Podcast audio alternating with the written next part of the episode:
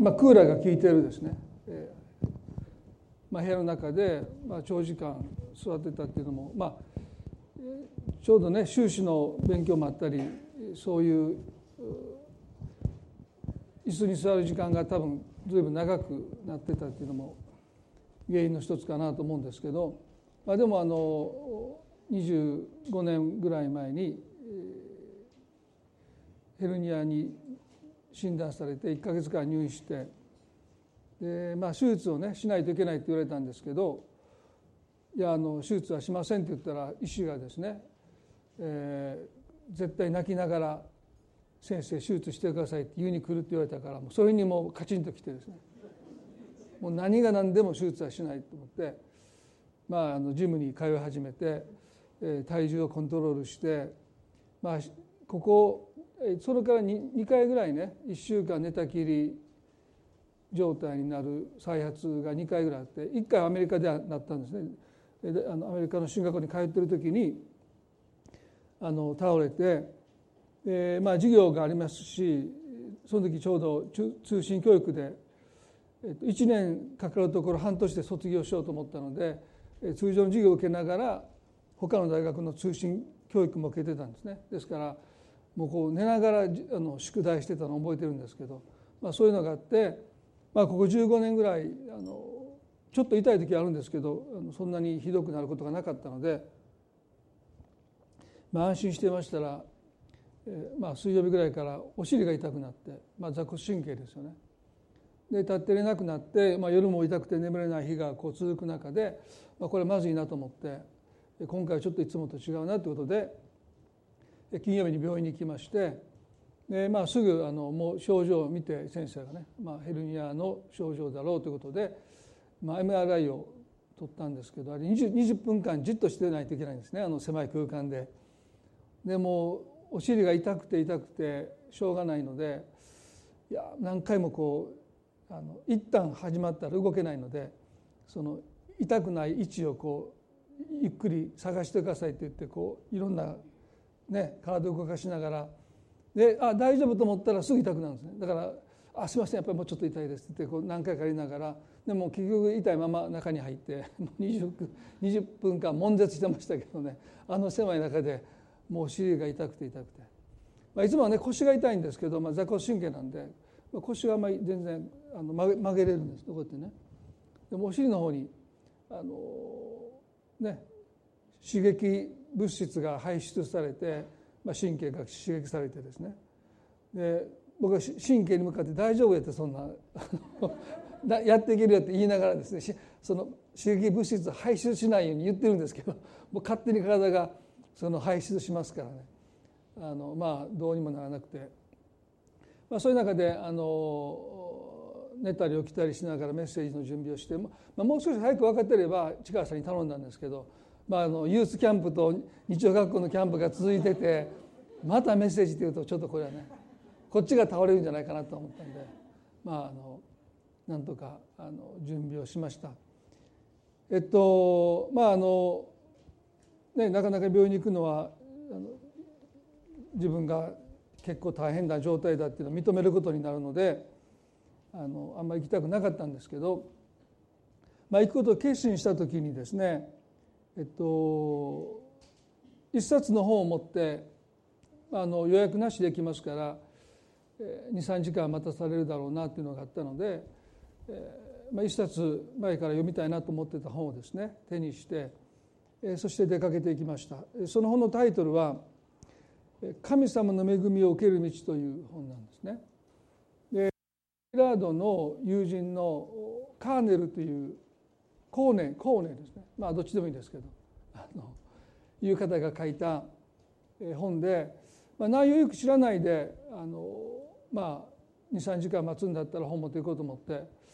えー、持って行ったんですけどあの病院の椅子ってなんか結構ねカチカチなんですね。で、えー、座るのも結構痛かったんですけどまあ読んではちょっと我慢して読んでは我慢して。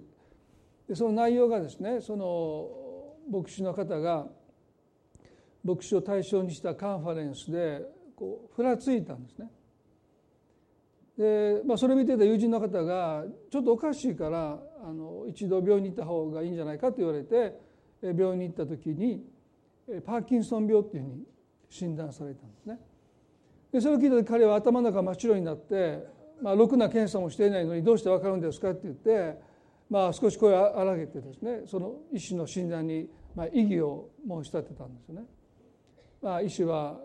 まあ、あなたがそう思うならばセカンドオピニオンを受けられたらどうですかって言って別の医師のもとに行っても問診というかねその症状を見てああのパーキンソンに間違いないと、まあ、そう診断された時に今から非常にショックを受けたんですよね。まあ、牧師として成熟期に入ってそしていろんな牧師を指導するような働きをしておられたのでまあ突然の病の宣告に今彼はすごくショックを受けて、でもあの勧めによってあのリハビリをしているところに出かけたそうですね。まあ、するとそこにまあ多くの方が本当に体の不自由を抱えながらですねリハビリをしている姿を見て、まあ、すごくショックを受けた、まあ、自分もその中の一人なんだって、まあ、それがどうしても認められなくて結局はその中に入らないで、まあ、そこが立ち去っていってしまったそうです。まあその後そのリハビリに彼がもう一度訪れたのはそれから1年経った後なんですね。まあ、そういうところからこの本が始まっていって、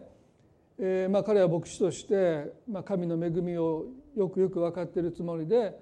それを教えて説教してきたにもかかわらずですねまあ突然の病の宣告の時に彼は本当に立ち往生した、まあ、ここからどこに向かってまあ自分は生きていけばいいのか、まあ、いわば人生の方向転換をまあ強いられたという、まあ、それを読みながらですね、まあ、私は別にあのヘルニアと診断されてもですね、まあ、死ぬわけじゃないので、まあ、しばらくの苦痛に耐える日々と不自由をですね、まあ、我慢すればですね、まあ、また歩けるようになっていくと思いますけれども、まあ、彼の場合はですね、まあ、日を重ねるごとに、まあ、体の自由を失っていくという、まあ、その病を宣告されて、まあ、私はちょうどそれを診察室で読んでいたので、まあ、なんとなく共鳴するところがあってですねまあ彼ほど全然ね深刻じゃないんですけどもその彼がその人生のまあいわばも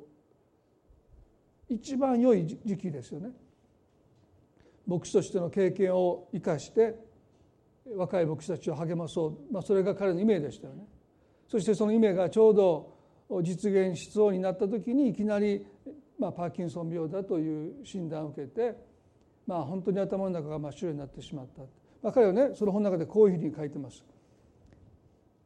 まあ、英語で少し読んだ後に日本語で跳訳なんですけど I had no direction or sense of destinations. I did not even have a compass. The nothing I felt, uh, the nothing I had felt earlier turned into dark shadow of gray with shade of anger. I was on journey with the no end in sight. Not one I wanted anyway. 私は自分の人生において行き先を見失ったようになりました私は人生のコンパスを持っていませんでした最初頭の中が真っ白になった後やがて目の前は怒りに満ちた灰色の景色に変わってしまいました行き先がわからないままの旅望まなかった旅が始まったのです、まあ、ここで私ねこの彼の言った「I have I didn't have a compass 私は人生のコンパスを持っていませんでした、まあ、これ本当に真実な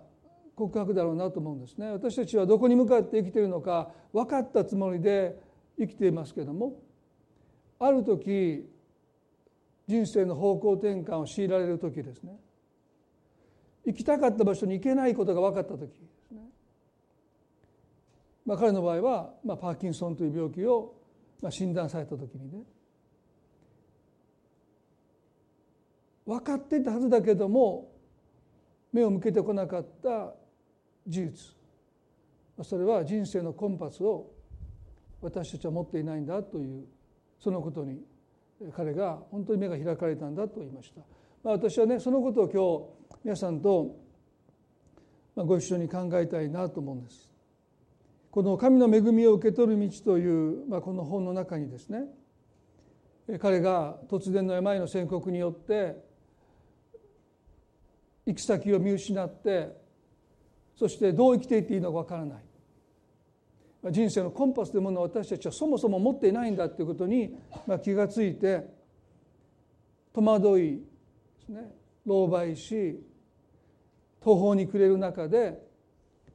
もう一度この神の恵みを受ける道っていうものを彼がね見出していった。どこに向かって私たちが生きているのかということも大切なんでしょうけども神の恵みを受ける道を見出していくということが私たちの人生にとって、まあ、とっても大切なんだろうなと思いました。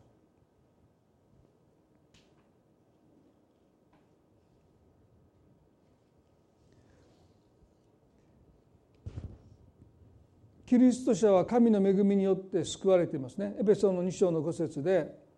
エペソの2章の5節で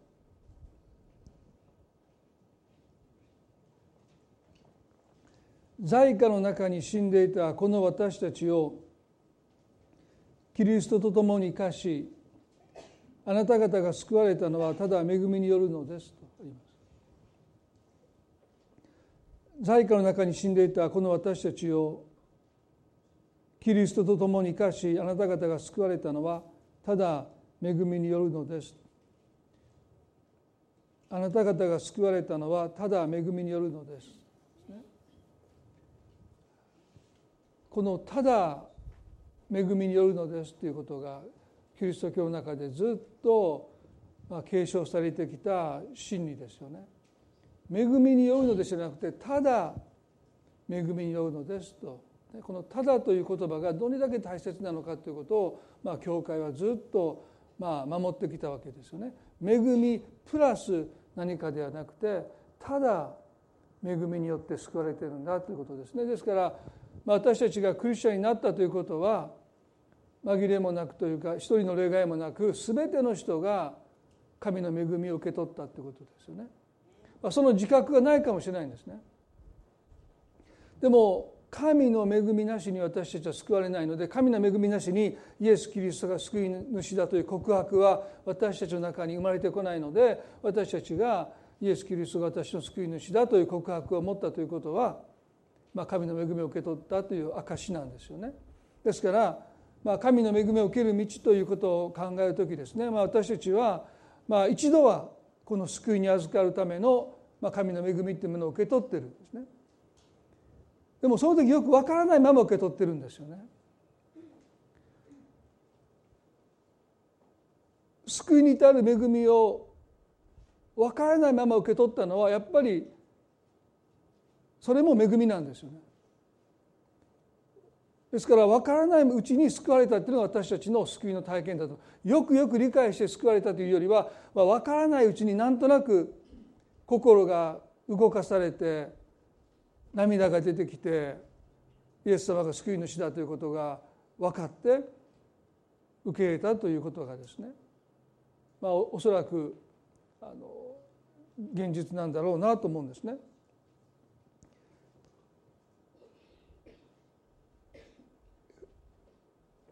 少し前に船の右側の8月号に、まあ、この教会を特集してくださった記事が掲載されてまあ、インタビュー記事だったんですけれどもそのタイトルがですねこのように、まあ、谷口さんがつけてくださいました「恵みによって救われ恵みによって生きる」というタイトルですね。で私があのお願いしてつけたタイトルじゃなくて、まあ、インタビューを、まあ、この教会はこういう教会ですと、まあ、インタビューを受けてる中で、まあ、彼があのつけてくださってすごくあのありがたかったですよね本当にそうだなと思いました。でここで大切なことはね恵みによって救われそして恵みによって生かされる恵みによって生きるというですねですから私たちは救われるための恵みだけじゃなくてキリスト者として生きていくための必要な恵みというものを受け取っていくんですね。でそのことがあまり強調されてないなと個人的に思います。第一コリントの15の10節でパウロはこう言いました第一コリントの15の10で「ところが神の恵みによって私は今の私になりました」と言いました。ですからおそらく救いに至る恵みも必要なんですけどそれと等しいぐらいあるいはそれ以上に私たちが本当の自分になっていくために恵みが必要なんですね。神の恵みによって私は今の私になりました。ここでパウロは神様の恵みというものが私たちを神に似るものと変えてくださるだけじゃなくて私は今の私になりましたと本当の自分らしさに至ったと告白しました。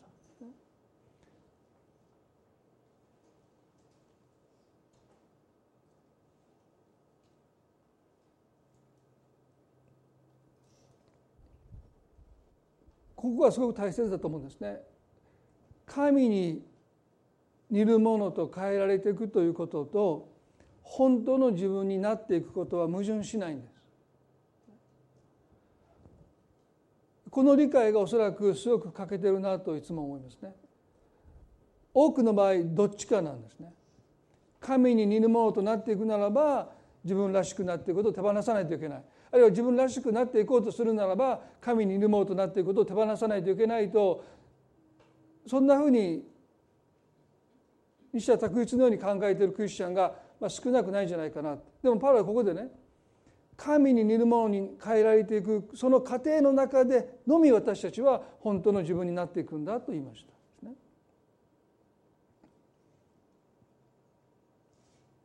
それは神の恵みというものがどういうものかというと私たちの人生の全ての経験を組み合わせて唯一無二の存在としてくださるからですよね。神の恵みっていうのは私たちの人生の全ての経験を良いことも悪いことも失敗も成功も辛いことも悲しいこともありとあらゆる経験を組み合わせて神に似るものと書いてくださるだけじゃなくてその中で私たちを唯一無二の存在に至らせるんだということですよね。私たちの人生は完成図を失った超難解なパズルのようだと思いますね。先ほどの著者がパーキンソン病だという申告を受けた時に自分には人生のコンパスがないんだということどこに向かって生きていいのかわからない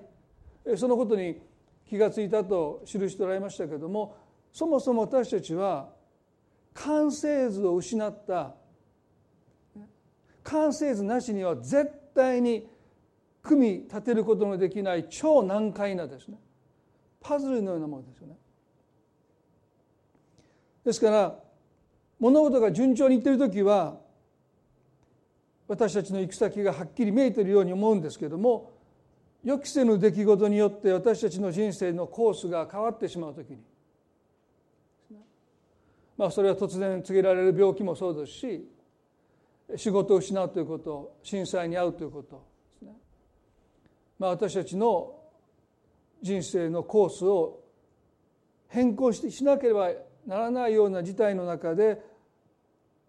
私たちは初めて自分たちがコンパスを持っていない。自分でどこに行けばいいのか判断できない人生の完成図を持っていない。今までうまく組み合わせてきたパズルがもう組み合わせることができなくなっていってしまう。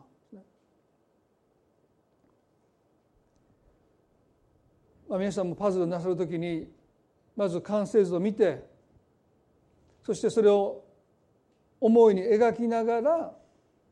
一つ一つのピースをですね眺めながらあこれはこの場所あこれはこの場所だっていうふうにまあ、完成図を思い描きながら、まあ、一つ一つのピースを組み合わせていきますよね。でもそもそも完成図がなければ私たちはその一つ一つのピースだけを見つめながらですねこれはどこに当てはまるのかある意味でも自分の判断で組み合わせていったとしますよねそして出来上がったパズルはおそらくどこかいびつでですねもう無理やり押し込めたような、そんなパズルが出来上がって、まあ完成したその絵を見てもですね、まあ、組み合わせた本人ですらわからない何なんだこれはっていうそんなパズルがおそらく出来上がってくるというのが多くの人の人生じゃないかなと思うんですね。なんでこんな苦しみに遭わなきゃならないのか考えても考えてもわからないね。そういう人生の経験がバラバラの状態でそれなりに辻褄を合わせながら折り合いをつけながらなんとなく生きていくんだけどもしっくりこないそして人生を振り返ったらならばそこにはあるべき思い描いた自分の人生とは異なったよくわからない何だったんだろうと思えてしまうようなそういう人生がそこにあるのかもしれないですよね。パウロが神の恵みによって私は今の私になりましたというこの格はね人生のありとあらゆる経験がそのパズルのピースピースがちゃんとしっかりと組み合わせられました一つの余分なものもなく一つも強引に押し込めたものもなく全てがぴったし。人生が完成しましたという告白ですよ。皆さんこれは神の恵みの御業ですよね。私たちにはできないんですよ。これは多分こういうためのことで神がなさったんだろう。そんなふうに私たちはこじつけた意味合いを持たせようとしたり自分で自分に折り合いをつけようとしたり納得しようとしたりするんだけどもやっぱりそれは不自然ですよね。でも神の恵みは私たちからそういう努力を全部取り去ってですね私たちが人生を終える時に人生を振り返る時に全てが収まるべきところにちゃんと収まっていく。そういう人生に神の恵みを貸してくださるんだってパウロが言うんですね。私はこの言葉を読みながらですね本当に、まあ、今回のことも含めてですねまたこれから私たちが経験していく人生のありとあらゆる経験がなくてはならない人生のパズルとして神が組み合わせていってくださるんだ。そして皆さんが唯一無二の存在として完成していくんだ。です。から私たち自身にコンパスがなくても神の恵みを私たちがもし受け取るならばすなわち私たちの人生のありとあらゆる経験を一つのパズルの完成図に組み合わせていってくださる、まあ、ローマの発祥でね神が全てのことを働かせて益にしてくださるとも同じ意味ですよね。その恵みを私たちが受け取っているならばたとえ行き先が分からなくてもどこに私は向かってきているんだろうと思っても皆さん大丈夫ですよ振り返ったならば一つ一つの経験がパズルがちゃんと組み合わさっていくようにしかるべきところに収まっていくんだそれが神の恵みですよね。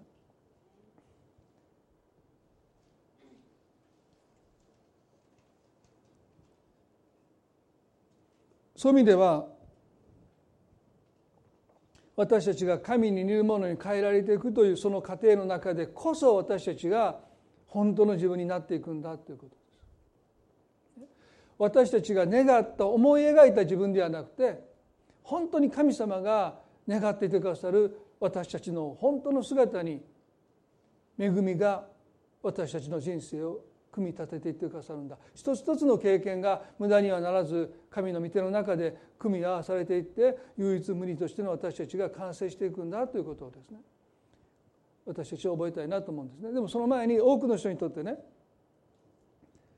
やっぱりそうじゃないんですよね。神に似るものに変えられていくということは自分らしさを失っていくと恐れている人がたくさんいる、ね、私たちもそうかもしれません。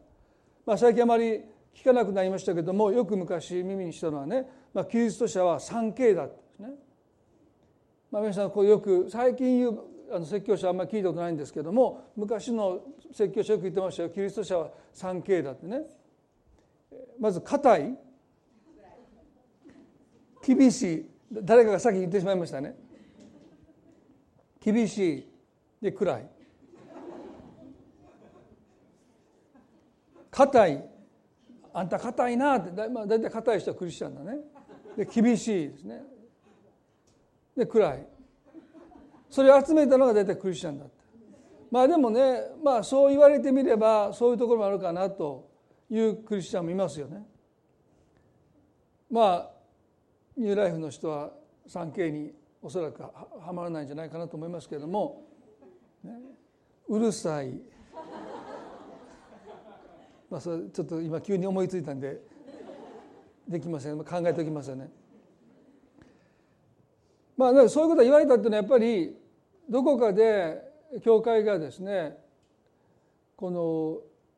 神に似るものとしての営みではなくて理想のキリスト者っていうことに重きを置きすぎたんじゃないかな。クリスチャンとはこうあるべきだまあ、私も小さい頃からおそらくそういうメッセージが多かったんじゃないかと神に似るもの、ね、神は私たちをご自身に似るものとして作ってくださった。その中にこそ本当の自分が隠れてる、その中にこそ私たちの本当の姿が隠されてるんだというメッセージをあんまり聞いたことがなくてクリスチャンだこうあるべきだという理想のキリスト者像をですねまあ真面目でとかですねいろんなことが教えられてきたような感じがします。ですからなんとなくそういう型の中に押し込められてだからよく私言われたのはそれでもクリスチャンかって。ノンクリスチャン言われましたからね。彼らだってクリスチャンのイメージを持ってるんですよ。そして私に言いましたよ。それでもクリスチャンかいやそれでもクリスチャンって言い返しましたけど。教会でも肩に入れようとするし未信者の友達もね私は肩に入れようとするんですよ。それでもクリスチャンか、ね、ですからそういう意味で私たちはなんとなくクリスチャンになっていくということを神様を愛して従っていけば自分自身を失っていくんだという恐れをどこかで抱いてたんじゃないかなと思います。マタイの16の24でイエスは弟子たちにこう言われました。誰でも私についていきたいと思うなら自分を捨て自分の十字架を追いそして私についてきなさいと言いました。誰でも私についてきたいと思うなら自分を捨て自分の十字架を追いそして私についてきなさい、まあ、ここで強調されたのが自分を捨てるということですよね。イエスにイエスについていきたいと思うならばまず自分を捨てなさいって言われました。でこの自分を捨てるということがすごく人間的な方法で適用されたなと私は個人的に振り返ると思いますね。まあ、例えば恥を捨てなさいって、ね、私若い頃行ってる教会では自分を捨てるということはキリストのために恥を捨てないとダメだ。恥ずかしいと思うとダメだ。ですから私と、まあ、2番目の弟がですねその日曜学校の子供を近所の子供を呼ぶためにですね彼が太鼓を叩く前にこう太鼓を置いてですねドンドンドン。で僕はあの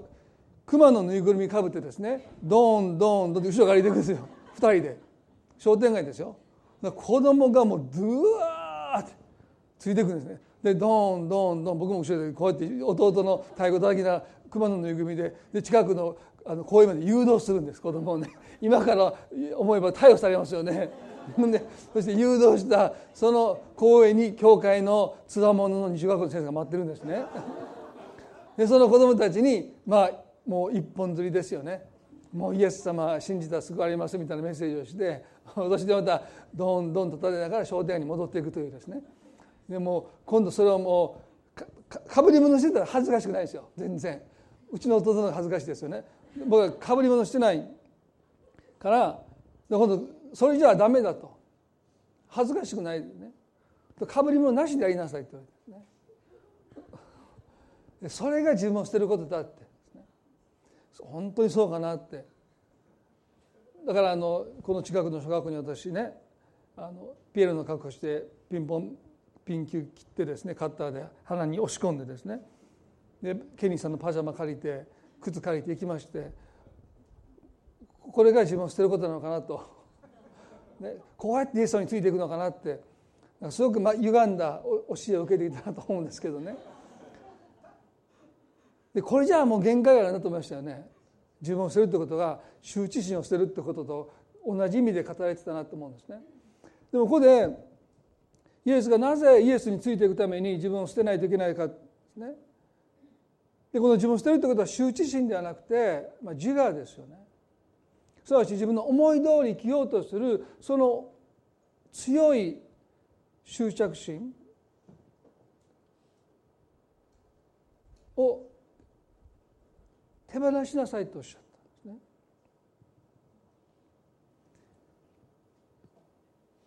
どうしてかというと私たちは偽りの自分と本当の自分との見分けがもはや自分自身でつかなくなっている状態ですね。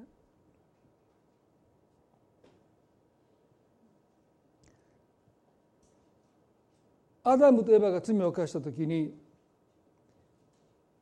彼らは神様の御顔を恐れてそのの木の陰に隠れましたでその時以来私たちは本当の自分を隠して偽りの自分に生きるという生き方が自然になってしまってありのままの本当の自分で生きるということが、まあ、とっても不自然になってしまった、ね、彼らが神の御顔を隠れてしまった。神の御顔を避けて隠れてしまった。で罪が入ってきたことによって私たちの中にもたらされたものは偽りの自分ですねそして自分を隠していくうちに自分自身で本当の自分と偽りの自分との区別がつかなくなってきたですからあのイエス様がパリパリサイの人たちに対して偽善者と言いましたけどその偽善者の言語はですね役者なんですね。でこの当時役者のことを、まあ、この偽善者という言葉を使って読んだんですけどこの役に入っていく人はねこの現実と役の区別が一瞬つかなくなってくるね。まあ、ある人はですね役の中で恋人役をしていた人が結構その仕事が終わった後本当の恋人になるというケースが多いんですね。ですから共演者がまあ恋愛感情に発展して結婚したっていうかたくさん芸能界でありますよねそれは役の中で疑似的にこの人のことが好きだ死ぬほど好きだってそんなふうに思ってるうちにもうその気持ちは演技ですよ。好きじゃなかったんだけどももうそれが自分の本当の気持ちか演技なのか分からなくなって、まあ、気が付いたらですね、まあ、好きになっていて結婚したんだ、ね、完全に役と自分と分けることはできないですね。ですから当時のパリサイの人たち宗教家たちもですね悪意を持って偽善者を彼らが演じているわけじゃなくて偽りの自分を演じているうちにその偽りの自分が本当の自分だと彼らが本気で信じるようになっていった。自分はなんて敬虔な宗教者なんだって。人前で祈るたびごとに人前で施しをするたびごとに彼らが称賛を受ける。その称賛に自分は値する人間なんだって本気で思い込んでた。だからキリストの偽善者という言葉は彼にとってはとても不本意ですよね。それは彼らが使い分けてたわけじゃない。もう偽りの自分が本当の自分だと彼らは信じきっていた。んですね。私たちもそうなんですよ。私たちはもはや自分自身で偽りの自分と本当の自分を見分けることが前できない。だからイエスは偽りの自分と本当の自分を含めて一旦それを手放しなさいとおっしゃった。それは決して自分自身を否定しなさいという意味じゃないですね。本当の自分になるために一度全部神様の前に自分のありのままの自分あるいは偽りの自分それがよくわからないでいるそれをもう全て神の前に手放していくということがここでイエスがおっしゃった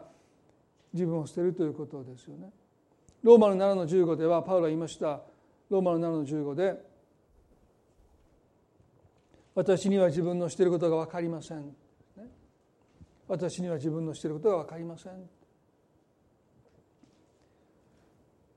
最も正直な告白ですよね。私は自分のしていることがよくわからない。なんでこんなことを自分がしているのか自分でもよくわからない。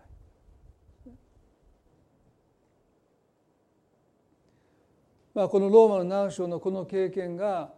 クリスチャンになる前の経験なのか後の経験なのか今も議論が続くんですけれどもまあそれが前か後かは別にしてですね本当の自分を見失うという経験はクリスチャンになった後も私たちはたびたび経験します、本当の自分が何なのか分からなくなってくる。私には自分のしていることが分かりませんと、何のためにこんなに頑張っているのか自分でもよく分からなくなってくる、ね、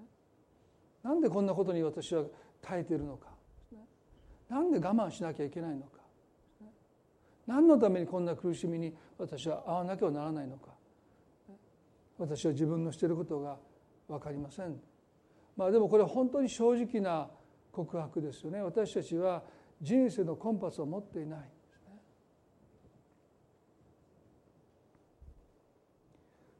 聖書が私たちに言うことはですね私たちは、ね、生まれながら罪人だという言葉が聖書にありますけどもどういう意味かというと私たちはね何か生まれながら悪い罪を持って生まれてきたというよりもこの罪の一つの意味はですね的を外すという意味ですよね。ですから生まれながらの罪人というこの聖書の表現はですね生まれながら迷い出た存在としての私たちですよね。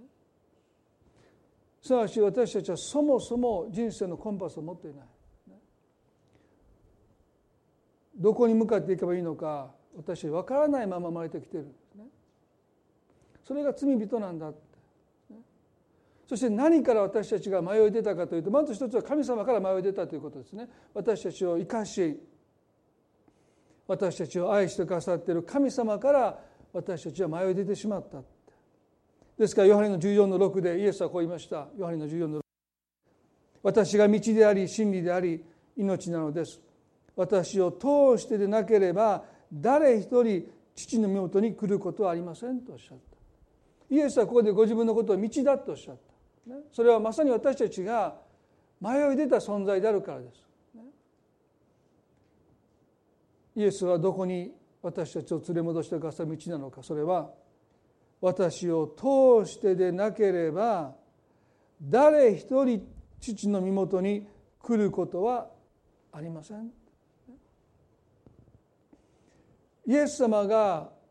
ご自分を道だとおっしゃったのは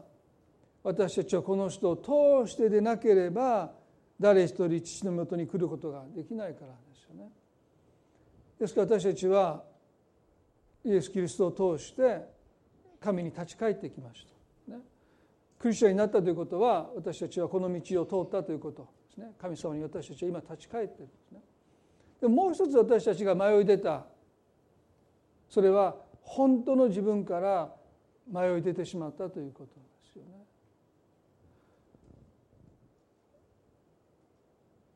私が道だとおっしゃるこの道は父なる神につなつながっていく道でもありますし本当の私につながっていく道でもあります。イエスが誰でも私についてきたいと思うなら自分を捨て自分の十字架を追いそして私についてきなさいと私についてきなさいと私が道だとおっしゃるその道に私たちがついていく時に私たちは神のもとに行くだけじゃなくて本当の自分と出会います本当の自分になっていくという道にそれがつながっていってるんだということ。そのためにまず私たちは自分を捨てるということ。人生を思い通り生きようとするその思いを手放すということ。私たちはなかなかそれが物事が順調にいってる時にはできないんですね。でもあの著者がパーキンソン病を告げられた時に自分が思い描いた牧師としての最後の務めその活躍する多くの牧師たちを励ますそういう思い描いた自分の未来図を神に手放していく。でも彼はね牧師の、まあ、癖にって言うとおかしいですけどリハビリの部屋に入ろうとして僕はあの人たちと同じじゃないってあの人のようになりたくないって言って1年間彼はそこから逃げていった。ね。牧師でもそんなんですよね、まあ、私も歯医者に行くのにもうどうしても我慢できなくなるまで逃げます。これは錯覚だ、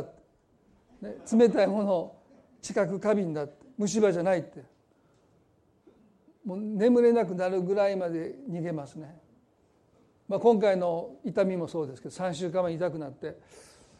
これはもしかしたらひどくなっていくかな。いやもうこれはもうもう私の思い過ごしで明日の朝にはもう痛みがなくなってるはずだって。まあでも目が覚めた時にまた痛くて。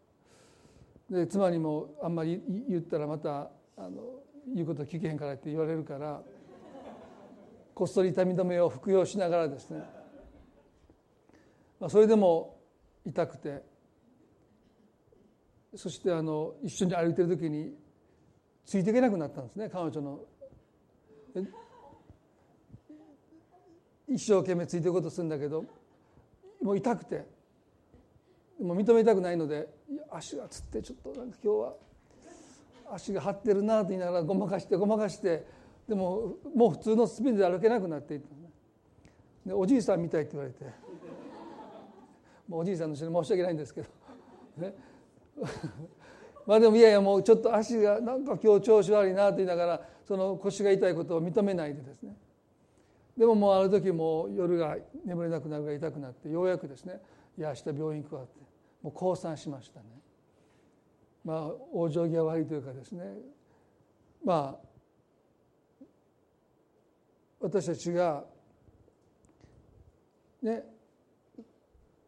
本当に一つの事実ですよね。人生が思い通りいかない。そのことを認めていくということは本当に容易じゃないな、ね、私と前ちょっとした些細なことであってもですねまあ認めたくない。どっかで葛藤してしまう。自我を通そうとするですね。自分の願うように人生のコースを自分で戻そうとするですね、まあ、そういう中ででも神様私たちを本当に憐れんでくださってですね。そして神の前にもう一度自分の人生を明け渡していくことをまあ招いていてくださる、まあ、彼この著者はですね1年経ってようやく、神様に自分の人生を明け渡してどう私についてきなさい私はあなたについてきますというですね決心。もう自分の思い通りの人生でなくてあなたについてきます。それはもうまさに自我の明け渡し以外何者でもないですね。あなたについていきます。まあそういう意味で私も、まあ、少しね、まあ、神様が何をなそうとするのかよく分かりませんがまあイエスはあなたについていきます。もう僕の計画僕の予定も全部横に置いて、まあ、イエス様が願っていることをですね。そのことがなりますようにって、まあ、そうもう葛藤することを諦めて降参して本当にあの今は体は痛いですけど、まあ、心平安ですよね、まあ、こういうことの繰り返しなんだろうなと思うんですね。私についてきなさい。皆さんどうでしょうか？この声に私たちはついていってるのか。イエス様ついてきてくださいって皆さんが先頭に歩いて。私の行きたいところをイエス様どうぞ祝福してください、ね、そうやってイエス様を引き連れていこうとしてるのか。でもあの時イエス様はある程度私たちが自分で前に前に進んでいくことを許してくださるんだけど途中からイエス様動かなくなるんですね。あれ？イエス様私についてきてくださいさっきまでうまくある程度もう好きにやってたのに途中からねイエス様もう立ち止まるんですよ。もう早く何してるんですかって引っ張るんだけどイエス様もう動かない。どっちかですよ。もうずっとイエス様動かそうとしてもがくのかイエス様についていくことをもう一度私たちが悔い改めてここ入れ替えてあなたについていきますって言って。だからねある程度私たちは自由に紐につながれて動けるんですよ。ある程度ね。でもねやっぱりこれ以上ダメだよって、まあ、今回私にとっては多分ねまあこれ以上無理したらダメだっていうストップがかかったのかなと自分で思ってます。無理してるつもりがないんですけど、まあ、一番弱いところに、まあ、痛みが出たっていうのはですね。どこかで神様はそうやって私たちが行こうとするその道をとどめてくださる時にそれでも行こうとして前に行こうとするのかもう一度思いとどまってクリスチャンの歩みっていうのはイエス様についていく歩みなんだまあ、今回その痛みが出て歩けなくなってそして30秒間ぐらい歩けるんですね。ですから30秒のうちに家のこと全部しない。今家のことって全部してませんけど自分の身の回りのことをしないといけないでしょ。トイレ行くのも30秒で。でコーヒー入れるのも最初行って水入れてポットにお湯押してまたベッドに戻って痛くなるのでまたジーンときた痛みを和らげて今度行ってミルにコーヒー豆入れてガーッと回してまたベッドに戻ってまた痛い痛い痛い痛いって言いながらベッドに寝てそしてまた起きてそして今度はあのコーヒー豆をそのフィルターに入れてまたベッドに戻ってまた痛い痛い痛いって言ってで今度行ってお湯注いでまた戻ってきてもう何をしてんのかなと思うぐらいですね。でも今度パン焼くのも行ってバター塗って戻って痛い痛い痛いってやってまた行ってチーズ剥がしてチーズ乗せてトースト入れてもう何回も往復するんですね。でももう 10, 10回ぐらい往復してだから30秒がリミットですから。でその時ね本当にステップバイステップという、ね、あの歌の通りですね。もういつまたジーンとくるか分からないので最初の何何歩かはいいんですね。で痛くならないように痛くならないようにでもやっぱり痛くなるんですね。まあ、でもね、まあ、本当にこのことを通してね、まあ、自由に歩けるっていうのがね、まあ、本当に素晴らしいな。あのテレビで出た91歳のおじいさんがですねあのマラソンしてる映像が出てきてね羨ましいな。91歳であんな走れて今の僕はもう30秒しか持たないってね。まあでもね本来そういう歩みなんだろうなって。一歩一歩イエス様に信頼しながらイエス様に聞きながら、だからね私たちの信仰の父祖であるアブラハムがアブラムからイスラエルの祖アブラハムになっていく。彼自身が本当の自分になっていくその旅の中でね。神様はこう言いましたよね、まあ、これ開かなくても結構ですけども。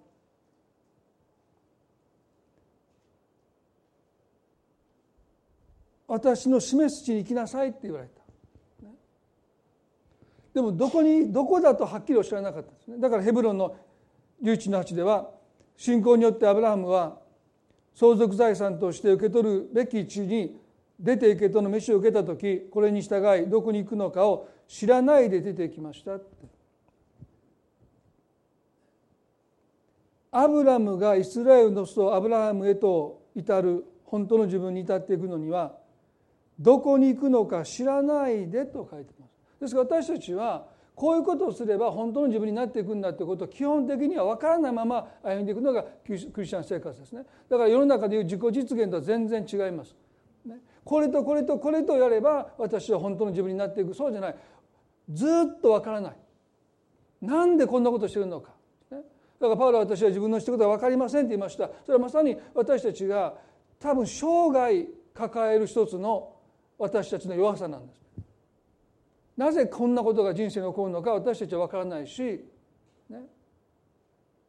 あこれはこのためだって分かったつもりでいるけどでも一度のところよく分かってない。でもそれでいいんだって。私たちの信仰の人でアブラハムですらどこに行くのか知らないでって。出てきました。ということは一歩一歩神様に信頼してこの一歩一歩が本当の自分に至っていく道なんだということを信頼して、ね、歩んでいったで行き先が分かれば私神様を信頼しなくていいでしょ。行き先がもう分かってれば私たち神様に頼れなくたっていいと思うんですね。でもどこに行くか分からないっていう旅はですねやっぱりその一歩一歩神様に信頼して頼っていくということが私たちに求められてるんだな、まあ、そのことをね、まあ、特にもう一度この自分が歩けなくなってもう行く経験の中でですねあ本当に信仰の歩みって本来こうあるべきだって、一歩一歩神様に信頼して歩んでいくべきなんだということをすごくおっしゃられました。最後にね先週ヘリ下りのメッセージの中でなぜ私たちがヘリ下らなければならないのかということは私たちの目が見えているようで見えてないからだということをお話をしましたね。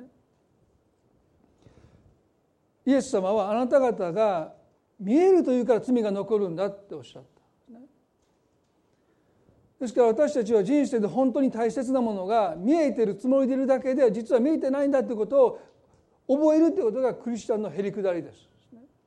謙遜とはだから違うんですね。腰が低いっていうわけでもないんです。私には見えてるものがもしかしたら見えてないかもしれないっていうことをいつも自覚していくということですね。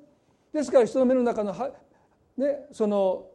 誇りを問わしてくださいなんて私たちに言えないなぜか私たちの目には針が入っているからです。見えてるで実は何も見えてないんだということをいつも私たちが覚えていくということがへりくだりの原点ですよね。まあ、その一つの例としてあの使徒パウロがかつてユダヤ教徒であってパリサイに属してサウロと呼ばれていた時に彼はエルサレム中のクリスチャンたちを迫害しました。なぜ彼が迫害できたのかというと自分には何が真理なのかよく見えてるという彼の誇りがあったからですね。そうじゃなきゃね皆さん人を迫害するなんかできないですよ。幸せ人の幸せな人生を踏みにじってその人を捕まえて牢獄投獄するなんてことは普通一人にはできない。あなたは絶対に間違っていて私は絶対正しいという。一点の曇りもなけなければあればですねそんなことできないんですよ。もしかしたら私が間違ってるか分からないってパウロが思っていれば人を迫害するなんてできない。でも彼がねためらいなく容赦なく人を迫害できたのはあなたが100%間違ってて俺は私は100%正しいという考えが彼らにあったんですね。彼は見えてると思ってる、そして大祭司に手紙をもらって彼はダマスコの町にいるクリスチャンたちを迫害するためにダマスコに向かっていく途中大きな光に照らされて乗っていた、まあ、家畜から落ちて地に落ちた時に「サウロサウロ」という声を聞きますよね。主はあなたはどなたですか？というこのやり取りの中で私はあなたが迫害するイエスだという声を聞いて彼はもう打ちのめされます。今まで迫害してきたイエスこそが今まで自分が神として礼拝してきた天地万物の神だったというこのことそしてその事実に売春婦も酒税人も異教徒たちも目が開かれてたのにこの私が全く見えなかったというこのことに彼はですねもう本当に衝撃を受けて3日間彼の目が見えなくなりましたね。でその時に神様はアナニアという敬虔なクリスチャンに声をかけられてサウルのもとに行って彼の頭に手を置いて祈るようにとおっしゃったでその時彼はねアナニアは非常に抵抗したわけです神様彼がエルサレムでしたことそして同じことをこのダマスコでするために彼が向かってきたことを私たちは知っています。どうして彼のもとにいてそんな彼の頭に手を置いて祈らなければいけないんですかとアナニアが抵抗しますと神様がアナニアにこう言いました。使徒行伝の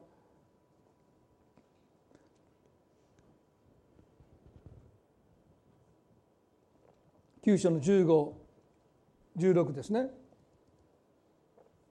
しかし主はこう言われた「生きなさい。あの人は私の名を違法人王たちイスラエルの子孫の前に運ぶ私の選びの器です。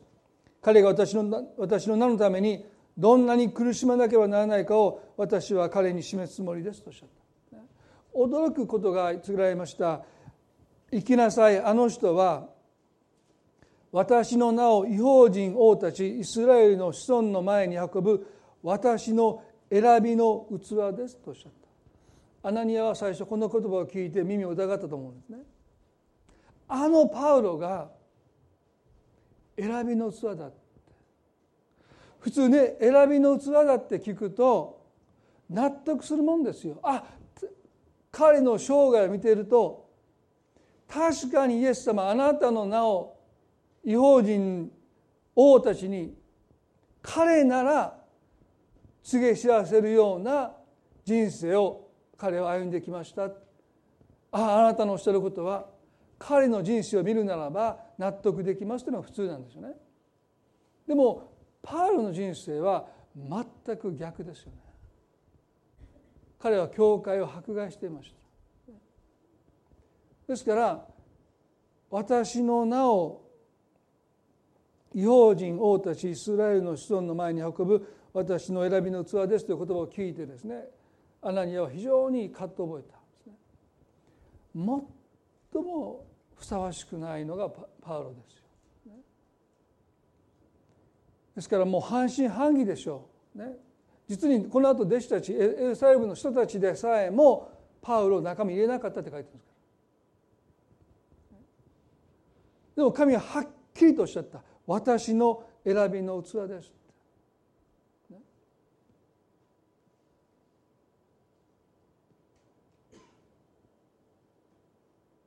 神の恵みが私たちの人生に何をしてくださるのかというと私たちが勝手に組み合わせたそのパズルを本来の形に戻していってくださる。私たちはこれが正しいと思って一生懸命生きてきた。こうすべきだと思ってそのために一生懸命生きてきた。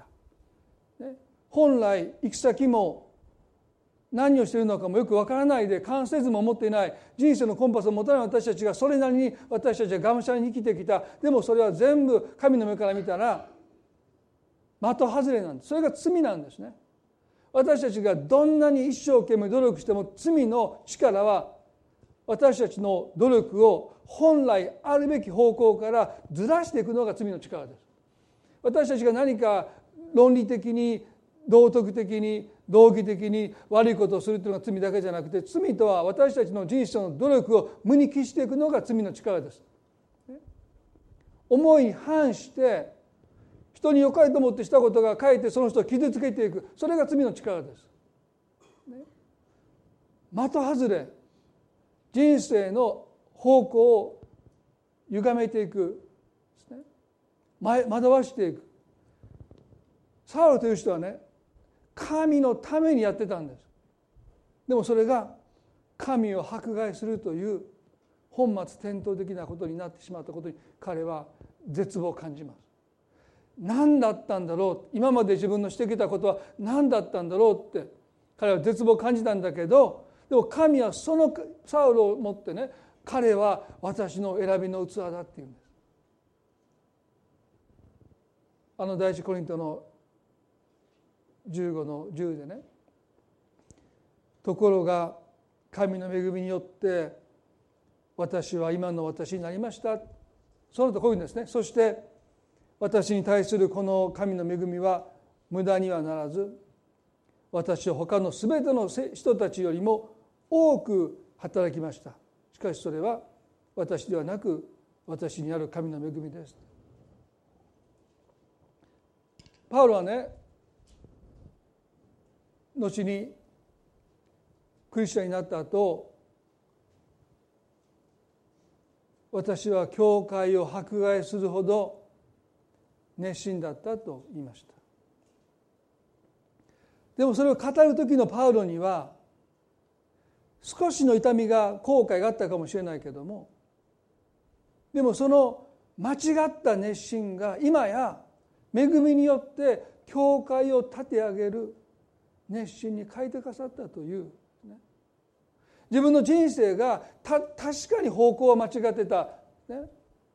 でもその熱心だったことを神は否定なさらずにそれをあがなってくださって。今私はその熱心さゆえに他の人の誰よりも多く働いていることを彼は嬉しいって。そうしてくださった神の恵みをなお彼は誇ってるんです。皆さんね神は私たちの人生の頑張ったことを努力したことそれが例え間違っていたとしても評価されなくったって失敗してもその熱心さをそのあなたの思いを神はね方向転換してくださって神の栄光のためにそれをあがなってくださってその熱心さを良きもののためにしかるべきことのために本当の目的のために本当の使命のために神様を用いてくださるんだ。だから私たちが、ね、精一杯生きるということは道を踏み外したとしてもですね神はその生きてきた人生を無駄になさらない。パウロはそのことを神の恵みだって言うんです。全部が一旦チャラになって白紙になってゼロスタートじゃないんですよ。一生懸命生きてきたその努力をたとえそれが間違っていたとしてもイエスを迫害するという結論に至ってしまったそういう結果に終わったとしてもその一つ一つのパウロの思い彼が一生懸命勉強したその努力も、ね、みんなが遊んでる時に彼が本当に努力して人人に知られない彼の努力も全部神は最終的には教会を迫害したということで本来だったらもうそれが全部ダメになってしまうものすら神は全部あがなってくださった。彼を人にして。そしてその彼の熱心さを神は今度は教会を建てる熱心さに用いてくださった。だから彼は他のどの人たちよりも私は多く働きましたと。私はそれを誇るんじゃない。そうしてくださった恵みなんだって語りました。皆さんねこれが恵みなんだなと思いますよね。私たちは人生のコンパスを持たない。無駄なことをたくさんしてそして一生懸命したことが報われないかなわない実を結ばないということをたくさん経験してきて人生を生きてるかもわからない。でも神様ねその一つ一つを決して無駄になさらないですよ。それをあがなってくださってそれを清めてくださってそしてごご自身の栄光のためにそれをもう一度用いてくださって人生のパズルを私たちが勝手に組み立てたものをもう一度ばらしてそれを組み合わせていてくださって。折り合いを無理につけてた私たちがもう自分でそんなことしなくても本当に神様が私の人生を全て用いてくださって唯一の無二の私にしかできない方法で神に栄光を期していくパウロにとってはね教会を迫害したことは後悔することかもしれないでもねそんな男が人として用いられていることが彼の神の栄光を表していく唯一無二の彼の誇りだったわけです。ですから彼は私は罪人の頭だって言いました。今日皆さん一言祈りたいと思いますね。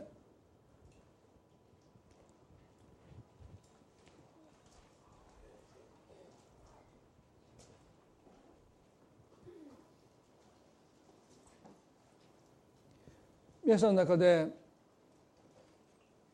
今人生のコンパスを見失って私は自分のしていることがよく分かりませんというあのパウロの告白。迷い。でも今日イエス様あなたに言います。私についてきなさい。私たちがイエスに従うその目的は本当の自分に私たちがなっていくという道です。それは私たちが思い描く願い自分ではなくて。でも私たちが命与えられて生かされている本当の自分になっていく。パウロにとってそのためには180度の方向転換が必要でした。教会を迫害することこそが私の使命だと思ってた彼が神の恵みによって方向転換し教会を建てることこそが私の使命だに変えていった。私たちはどこかで行き詰まりを経験します。パウロはダマスコの途上で光に照らされて乗っていた家畜から落ちてしまった。パウロの行き詰まりです。今日紹介したあの著書の牧師もパーキンソン病ですと診断された時に彼は行き詰まりを経験しました。私たちも人生のある時に思い通り生きてきたその人生がもう前に進めなくなった時に私たちは戸惑います。怒りを覚えます。なんでこんな目に遭うんだって一生懸命生きてきたのに。でもそれは神様の恵みによって私たちが本来の自分になっていく本当の自分になっていくその歩みを始めるための一歩を踏み出すための神の恵みだということを私たちは今日覚えたいです。神様私についてきてくださいの人生でなくてイエス様私はあなたについてきますという人生に神は私たちを招き入れようとして時にはパウロを打ち倒したように私たちをある意味で神は倒されます。彼は手を引かれてダマスコの町へ歩いてきました。人生で初めて経験するような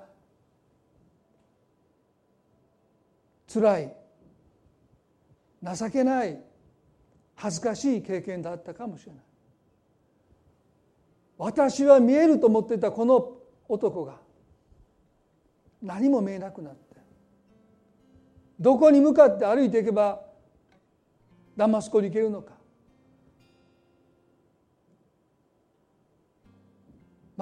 全く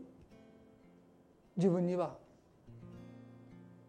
方向感覚が備わっていない。手を引かれていく。アブラハムもそうです。どこに行くのかわからないでまさに神様に手を引かれて約束の地に向かっていった。私についてきなさい。私は道ですとおっしゃる。イエス様私たちには行き先はわからないです。もちろん天国が行き先といえばそうですけどでも私たちの人生において私たちがどうなっていくのか。行き先は分からない。でも道であるイエス様がいてくださる。だから一歩一歩あなたに信頼してあなたについていきたい。私の願いではなく御心がなりますようにという祈りを持ってあなたについていきたい。その中で私は今の私になりましたと。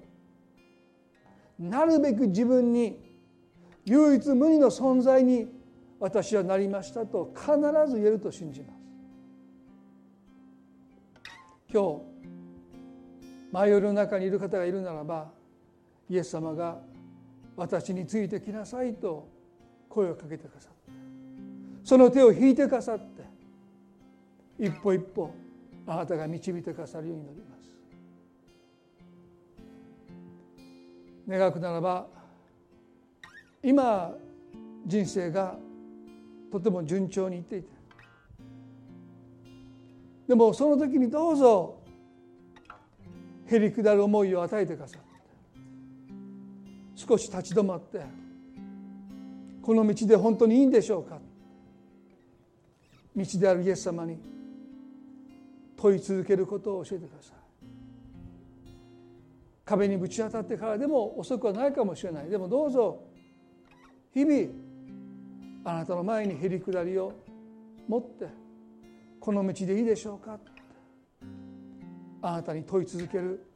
一人一人でありますように。神様この礼拝を感謝します。あなたが一人一人のうちに御言葉を持って語っていてくださることを信じます。愛する私たちの主イエスキリストの皆によってこの祈りを見舞いにお捧げいたします。それではご一緒に賛美を捧げたいと思います。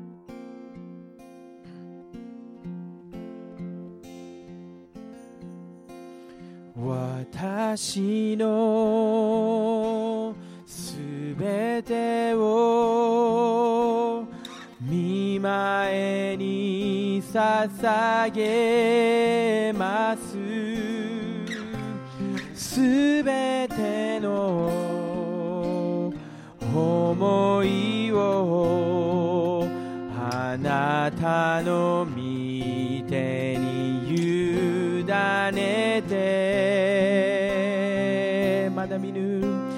まだ見ぬ。未来も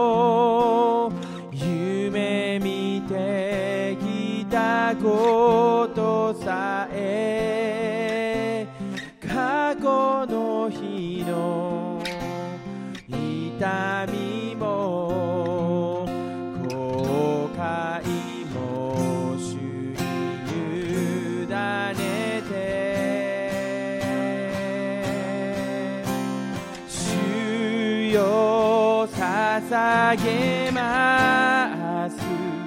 私のすべて。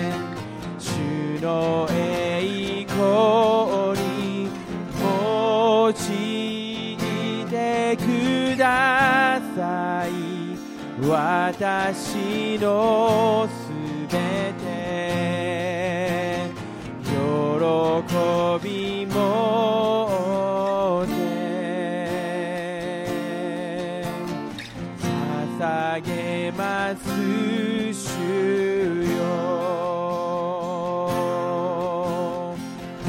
私のすべてを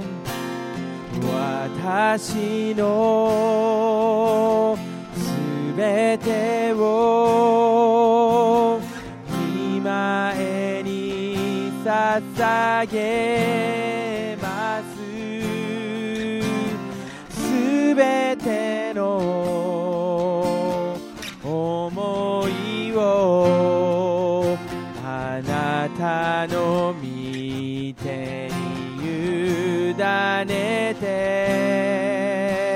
まだ見ぬ。まだ見ぬ。未来も夢見てきたこと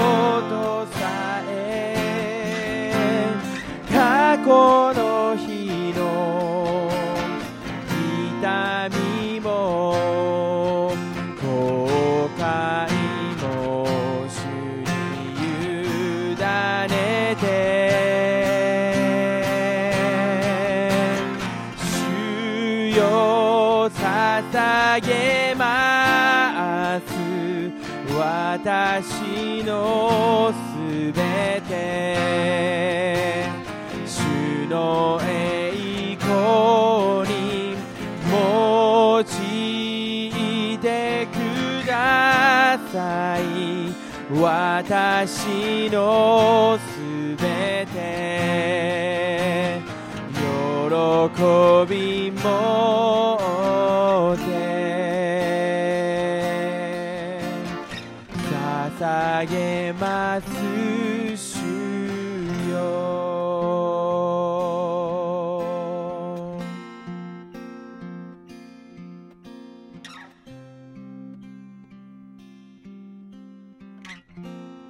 祈りしたいと思います。皆さんの中で今人生の前の中にいる方がおられるならば今恵みを受け取る神様の時だと思いますね。神の恵みはあなたを本当のあなたにしていってくれる。完成図をあなたに見せてくれませんがあなたの人生をちゃんと組み合わせていってくださる。これでいいんだって。自分の中で折り合いをつけようとすることを一切しなく心に確信と平安を与えてくださいそしてあなたの人生を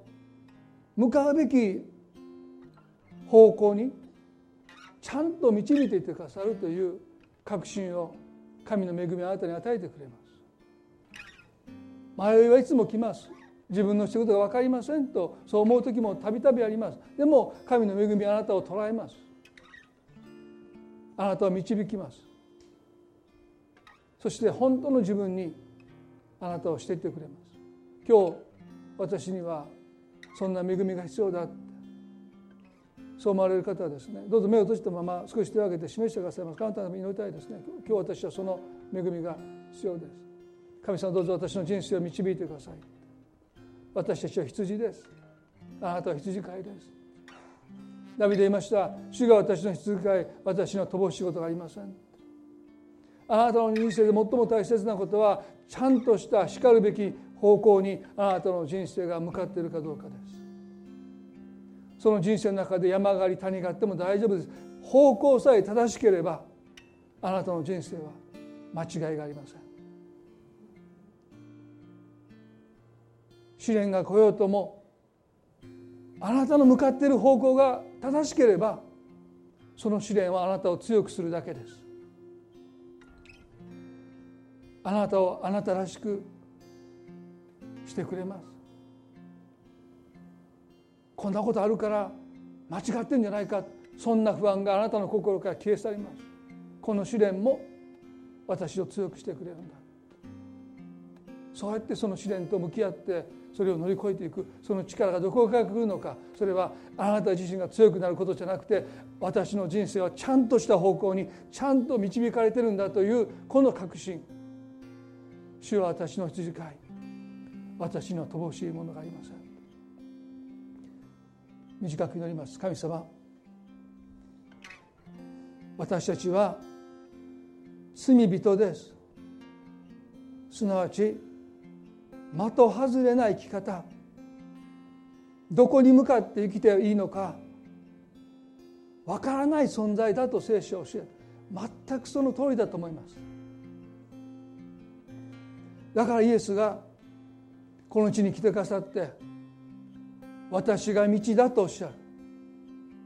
私は良い羊飼いだともおっしゃる。私についてきなさいと声をかけてくださった。今日私たちはへり下って私には人生のコンパスがないことを認めて私にはナビがないことを認めてあなたについてきます。一歩一歩ついてきます。その決心を今日心の中でします。神様私を強くしてください。それはどこに行くのかその行き先ははっきりしませんが間違いなく行くべきところに私の人生がちゃんと向かっているというこの確信を私たちのうちにお与えください。試練が来る時に私たちはその試練を私を強くするための試練だと受け止めることができます。何か私が失敗したからこんな辛いことが来たんだとそんなこと思わない。私を強めるための神様の訓練だとそう私たちはそう受け止めて乗り越えていきます。それは私たちが強いからじゃなくて神様が私の人生をちゃんと導いていてくださるというこの確信が私たちのうちにあるからです。その確信を今日一人一人のうちにあなたが与えてくださって私たちを強くしてくださるように祈ります。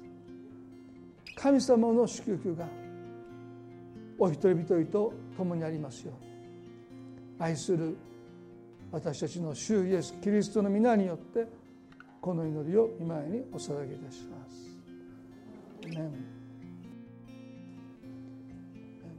それでは互いに挨拶を持って今朝の礼を終わっていきたいと思います。